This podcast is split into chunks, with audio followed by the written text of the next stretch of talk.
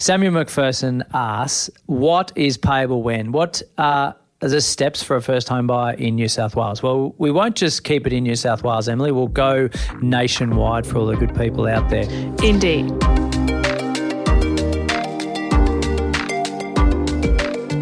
So, when we talk about placing deposits down and, and stamp duty and, and the remainder of the deposit if there needs to be one. Let, us start right back from the start. So we put an offer in, the offer's been accepted. Let's say it was 500,000 and we need to put a form of deposit down to commit to that property. Now you can decide, you can put in the contract what that amount is, but commonly it's 5 or 10%, right?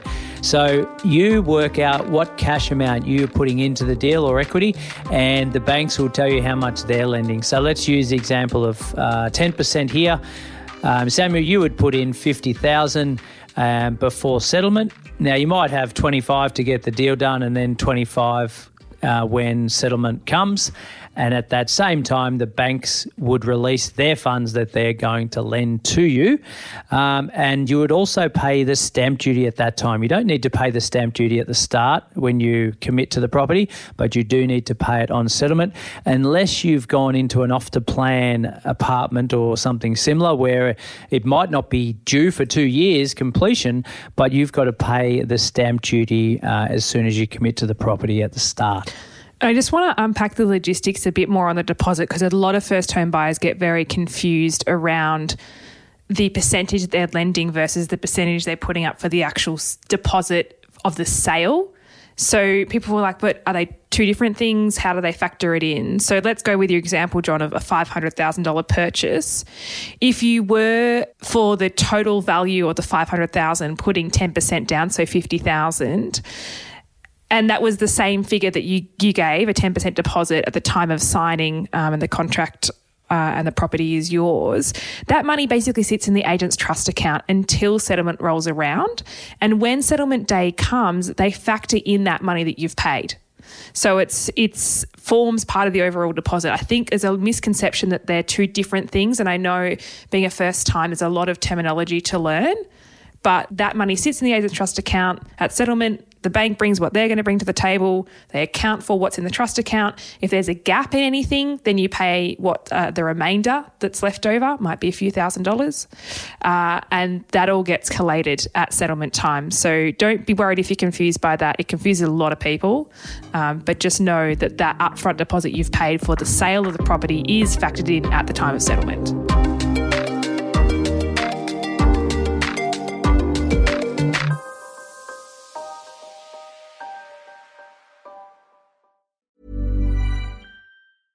Hiring for your small business? If you're not looking for professionals on LinkedIn, you're looking in the wrong place. That's like looking for your car keys in a fish tank.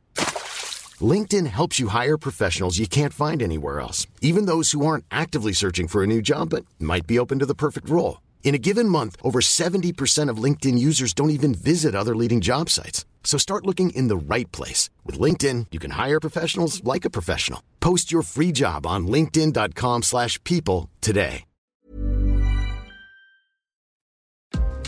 Yeah, and I think that's why you, you don't need to be a maths teacher. You can just use your conveyancer and they will spit the numbers and say, look, this is what you need to prepare yourself for in two days' time when the property is going to settle. And they work it out with the, uh, the vendor's conveyancer. But I think, Emily, where I've seen people get confused is in this example, instead of putting down the 50 grand, uh, the 10% right when they commit to the property, uh, they might only put, say, $5,000 down or $20,000 down. And then they lose lose sight of what they actually have to put in just before settlement. I think that's where the, the grey area is for a lot of people. So Indeed. I hope that clears things, Samuel.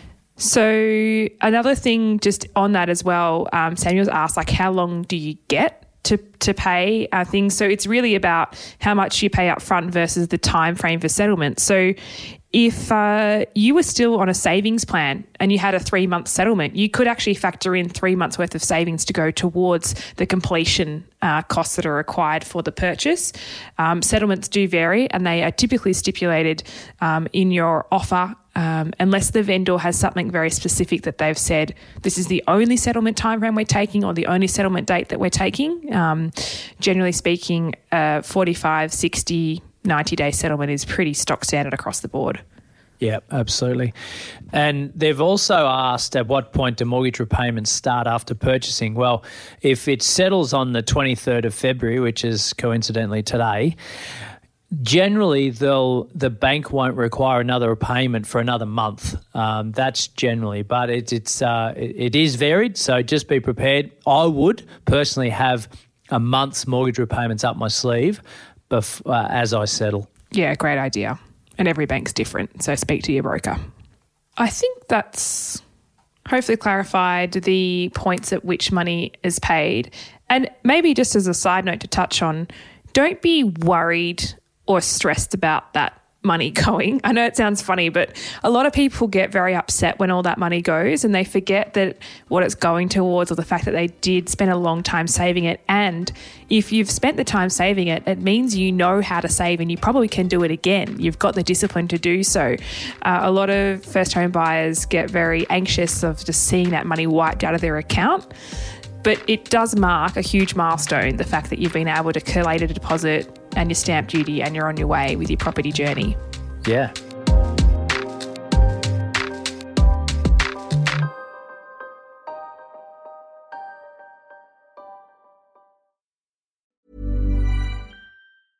Even when we're on a budget, we still deserve nice things. Quince is a place to scoop up stunning high end goods for 50 to 80% less than similar brands. They have buttery soft cashmere sweaters starting at $50, luxurious Italian leather bags, and so much more. Plus, Quince only works with factories that use safe, ethical, and responsible manufacturing.